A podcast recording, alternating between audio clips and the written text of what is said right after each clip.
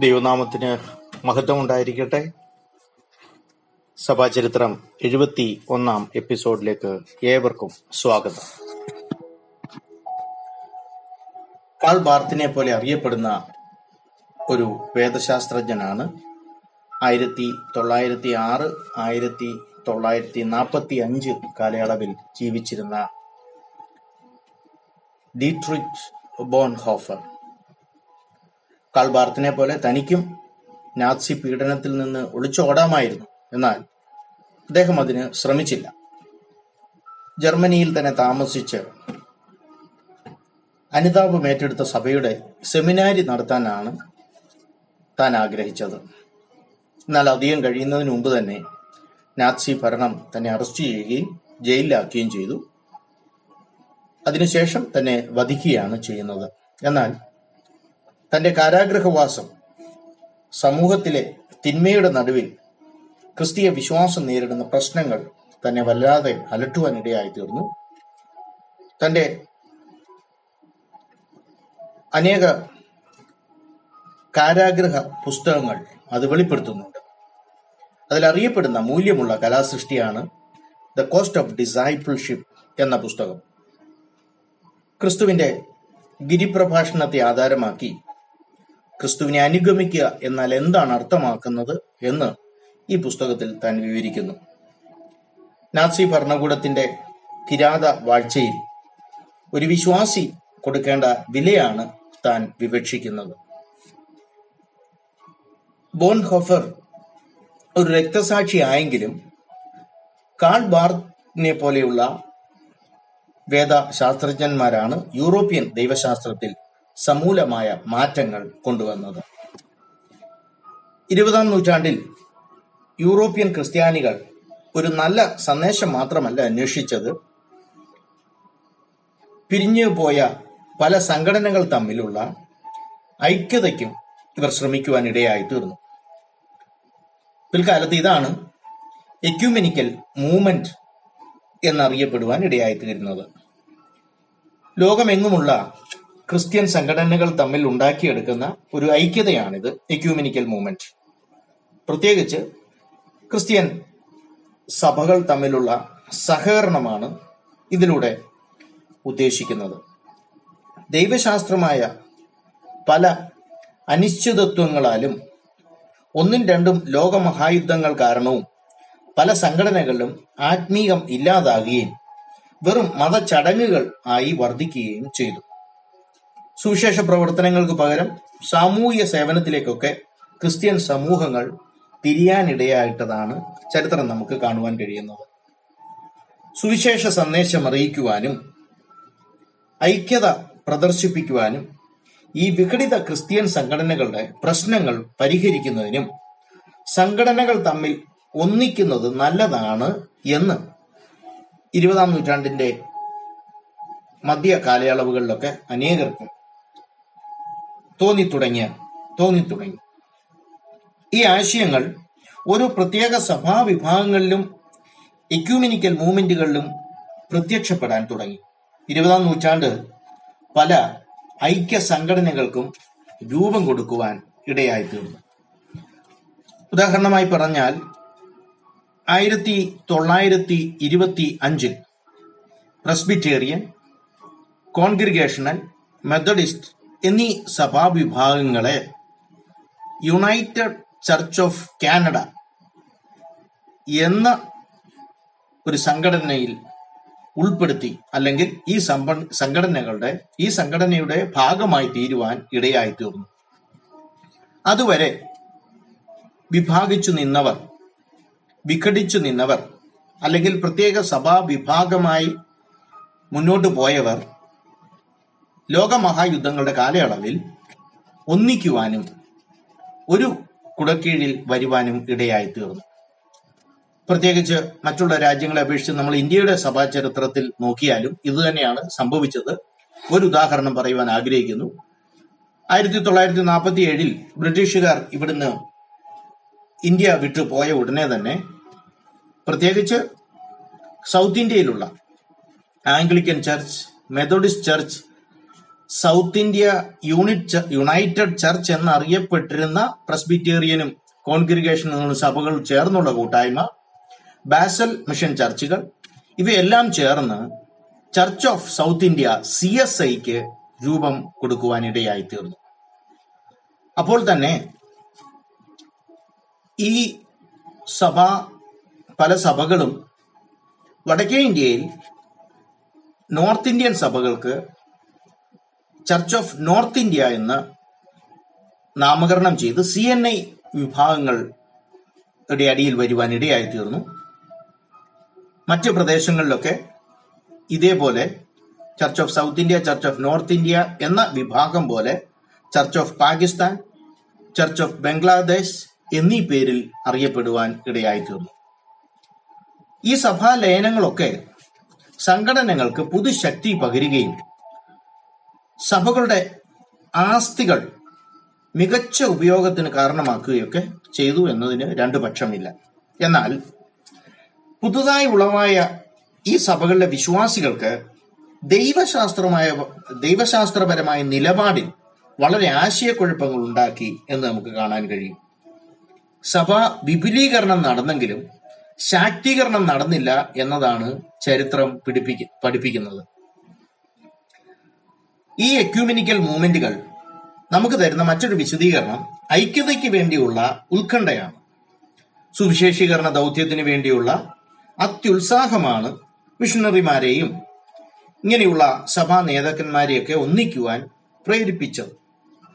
അങ്ങനെ പല മിഷണറി നേതാക്കൾ ചേർന്ന് ആയിരത്തി തൊള്ളായിരത്തി പത്തിൽ എഡിൻബർഗിൽ ഒന്നിച്ചുകൂടി പരസ്പര സഹകരണം പ്രോത്സാഹിപ്പാനായി പ്രത്യേകിച്ച് മൂന്ന് ഓർഗനൈസേഷൻ ഉണ്ടാക്കുവാൻ ഇടയായി തീർന്നു International Missionary Conference Faith and Order Movement Life and Work എന്നീ സംഘടനകളൊക്കെ ആയിരത്തി തൊള്ളായിരത്തി പത്ത് എഡിൻബർഗിൽ ഒന്നിച്ചുകൂടിയ എക്യുമെനിക്കൽ ഗ്രൂപ്പുകൾ ചേർന്നുണ്ടാക്കിയതാണ്.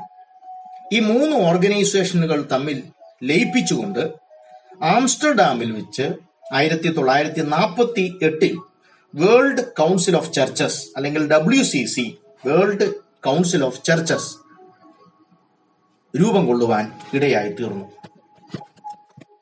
ആയിരത്തി തൊള്ളായിരത്തി അറുപത്തി ഒന്നിൽ ന്യൂഡൽഹിയിൽ ഡബ്ല്യു സി സി ഇറക്കിയ പ്രസ്താവന വളരെ ശ്രദ്ധേയമാണ്. അതിലിങ്ങനെ പറയുന്നു കർത്താവായ യേശു ക്രിസ്തുവിനെ ദൈവവും രക്ഷിതാവുമായി വചനാടിസ്ഥാനത്തിൽ അംഗീകരിക്കുകയും പിതാവ് പുത്രൻ പരിശുദ്ധാത്മാവ് എന്ന ഏകസത്യ ദൈവത്തിന്റെ മഹത്വത്തിനായുള്ള വിളി മനസ്സിലാക്കി ഐക്യമായ അതിന്റെ പൂർത്തീകരിക്കുവാൻ ഒരുമിക്കുന്ന സഭകളുടെ കൂട്ടായ്മ എന്നാണ് അവർ പ്രസ്താവന ഇറക്കിയത്.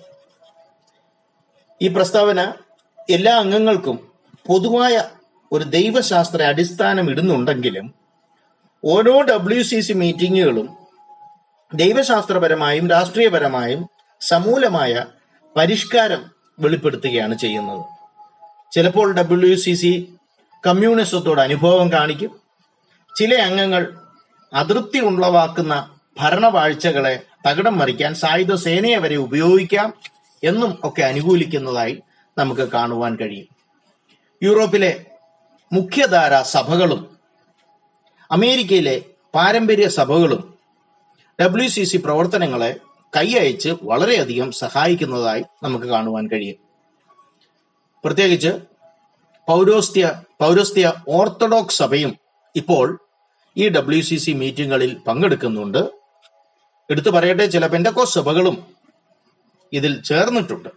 എന്നാൽ പല സുവിശേഷ വിഹിത സഭകളും വിശ്വാസ സംഹിതകളിൽ വിട്ടുവീഴ്ച നടത്തേണ്ടി വരും എന്ന് ഭയന്നതുകൊണ്ട് ഡബ്ല്യു സി സിയിൽ ചേരാതെ വേൾഡ് കൗൺസിൽ ഓഫ് ചേർച്ചസ് ചേരാതെ തങ്ങളുടെ തന്നെ തനതായ സംഘടന ഐക്യത അവർ നിലനിർത്തുവാൻ ഇടയായി തീർന്നു അതിനുള്ള ഉദാഹരണമാണ് N A E National Association of Evangelicals. അപ്പോൾ ഇരുപതാം നൂറ്റാണ്ടിന്റെ മധ്യത്തിൽ ക്രിസ്തീയ സഭകളെ മൂന്നായി തിരിക്കുവാൻ കഴിയത്തക്കവണ്ണം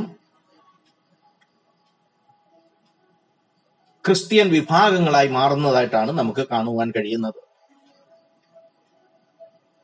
ലോകം കണ്ട രണ്ട് മഹായുദ്ധങ്ങൾ കഴിഞ്ഞപ്പോൾ ഒന്ന് ലോകമെങ്ങും പടർന്നു പന്തലിച്ച കത്തോലിക്ക സഭ രണ്ട് എക്യൂമിനിക്കൽ സഭകൾ ഇതുവരെ ഞാൻ വിവർ വിവരിച്ച സഭകളെല്ലാം കൂടെ ചേർത്ത് നമുക്ക് എക്യൂമിനിക്കൽ ചർച്ച് ചർച്ചസ് എന്ന് വേണമെങ്കിൽ പറയാം. ഈ രണ്ട് ഗ്രൂപ്പിലും പെടാത്തവരെ പ്രത്യേകിച്ച് പെൻഡക്കോസ് ബ്രദറൻ ഈ ആശയങ്ങൾ നിലനിർത്തുന്ന സുവിശേഷ വിഹിത സഭകൾ. അവയെ നമ്മൾ പഠിക്കുമ്പോൾ ഇവയെ ഇവാഞ്ചലിക്കൽ സഭകൾ എന്ന് നമുക്ക് വിളിക്കുവാൻ കഴിയും.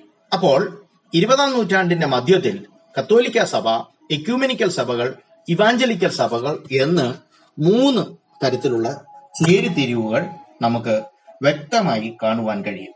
അപ്പോൾ ഇരുപതാം നൂറ്റാണ്ടിൽ റോമൻ കത്തോലിക്ക സഭയും ദൈവശാസ്ത്ര വിഷയങ്ങളിൽ ഐക്യതയിലും വളരെ താല്പര്യം പ്രകടിപ്പിച്ചെങ്കിലും അവർ തിരഞ്ഞെടുത്ത പാത തികച്ചും വ്യത്യസ്തമായിരുന്നു.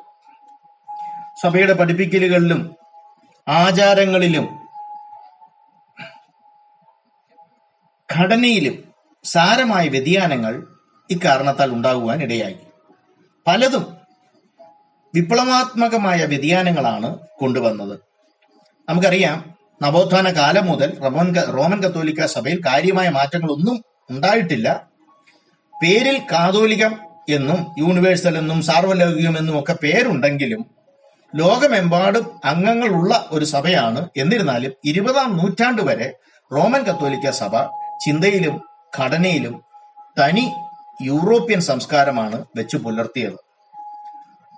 ഒരു ഉദാഹരണം പറഞ്ഞാൽ കത്തോലിക്ക സഭയുടെ റോമൻ കത്തോലിക്ക സഭയുടെ നേതാക്കളെ നോക്കിയാൽ മതി. എല്ലാ നേതാക്കന്മാരും യൂറോപ്പിൽ നിന്നായിരുന്നു. എടുത്തു പറയട്ടെ എല്ലാ പോപ്പുമാരും യൂറോപ്പിൽ നിന്ന് മാത്രമുള്ളവരായിരുന്നു. പ്രത്യേകിച്ച് മിക്കവരും ഇറ്റലിയിൽ നിന്നുള്ളവരായിരുന്നു എന്നും കൂടെ ഞാൻ പറയുവാൻ ആഗ്രഹിക്കുകയാണ്. ഈ ഗ്രൂപ്പിൽ പുതുതായി ചേർന്ന് വന്ന പലരുണ്ടല്ലോ. അവർക്ക് വേണ്ടി ഒന്നുകൂടി ഞാൻ ആവർത്തിക്കുന്നു.